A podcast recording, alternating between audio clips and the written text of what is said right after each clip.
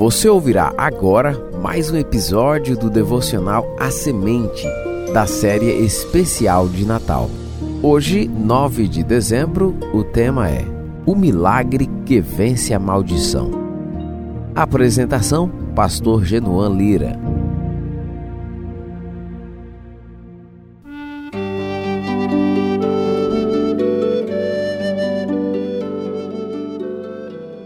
Todo aquele que conhece as promessas de Deus apresentadas nas Escrituras, as quais o apóstolo Pedro qualifica como preciosas e muito grandes, tem enorme consolo nas palavras do anjo Gabriel que disse a Maria: Porque para Deus não haverá impossíveis em todas as suas promessas. A promessa do Senhor feita a Davi de que estenderia por toda a eternidade a dinastia davídica por meio de um descendente, chegou a espantar o próprio rei Davi pela sua grandeza. Contudo, no sexto século antes de Cristo, uma maldição sobre o rei Jeconias, descendente direto de Davi e penúltimo rei a assentar-se no trono antes do exílio, parece tornar a promessa do Senhor impossível de ser cumprida. Esse rei, que era um elo natural no ramo genealógico que ascendia até Salomão, foi amaldiçoado para não ter filhos que o substituíssem no trono. Em Jeremias 22:30 lemos: Assim diz o Senhor: Registrai este como se não tivera filhos homem que não prosperará nos seus dias, e nenhum dos seus filhos prosperará, para se assentar no trono de Davi e ainda reinar em Judá.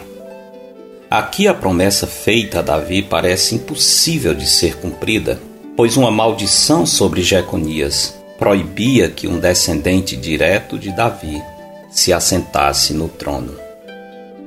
Se cremos que a Escritura por ser a palavra de Deus, não pode falhar, como a promessa feita a Davi se cumpriria se o próprio Deus aparentemente estava dizendo que iria interromper a linhagem da realeza davídica? Esse não seria um caso óbvio de contradição das Escrituras, visto que o próprio Deus parece desfazer sua própria promessa? A solução para esse dilema está no maravilhoso plano do nascimento virginal. Por esse meio, Deus mantém a sua palavra de bênção e maldição encontrada na linhagem de Davi.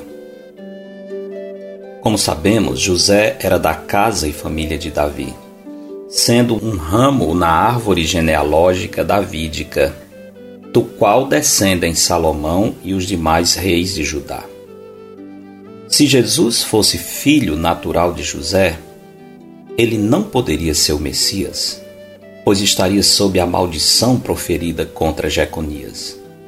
Por outro lado, para cumprir as exigências das profecias messiânicas, Jesus precisaria ter direito legal ao trono de Davi. Isso vai acontecer porque, assim como em nossos dias, naquele tempo, um filho adotado gozava os mesmos direitos de um filho natural.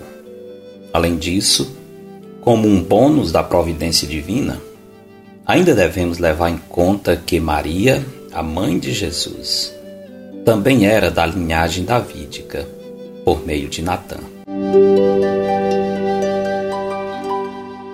O que essa incrível história deve nos trazer à memória enquanto celebramos o Natal? Podemos repetir confiantemente as palavras de Jó. Bem sei que tudo podes, e nenhum dos teus planos pode ser frustrado. Natal é tempo de descanso.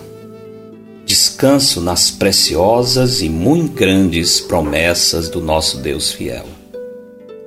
A maldição do pecado se dissipa no plano do amor de Deus que nos alcança por meio da vinda do seu Filho. Eu sou Genuan Silva Lira, missionário da Igreja Bíblica Batista do Planalto em Fortaleza. Este foi mais um episódio de A Semente.